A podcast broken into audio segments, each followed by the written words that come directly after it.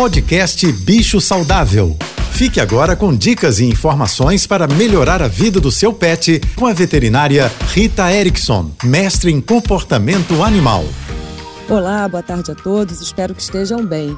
Hoje tem jogo do Brasil, daqui a pouquinho. E ontem eu comecei a falar, como eu já falei aqui várias vezes, sobre os cuidados que a gente precisa ter com aqueles animais que têm medo do barulho dos fogos.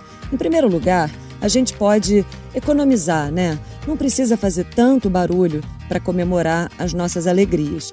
E além dos fogos, também tem as cornetas, os apitos, tudo isso incomoda bastante os animais de estimação. Isso porque eles têm uma audição bem mais desenvolvida do que a nossa.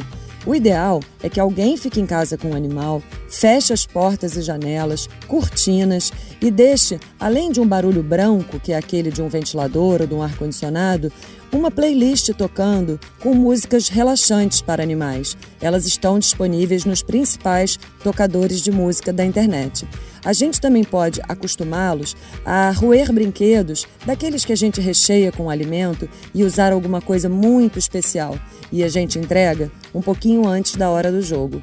Dessa maneira, a gente ajuda os animais a lidarem melhor com esse medo. Mas se o seu animal for fóbico, o tratamento dele precisa ser um pouquinho mais cuidadoso.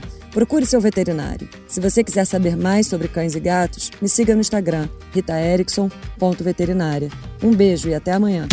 Você ouviu o podcast Bicho Saudável.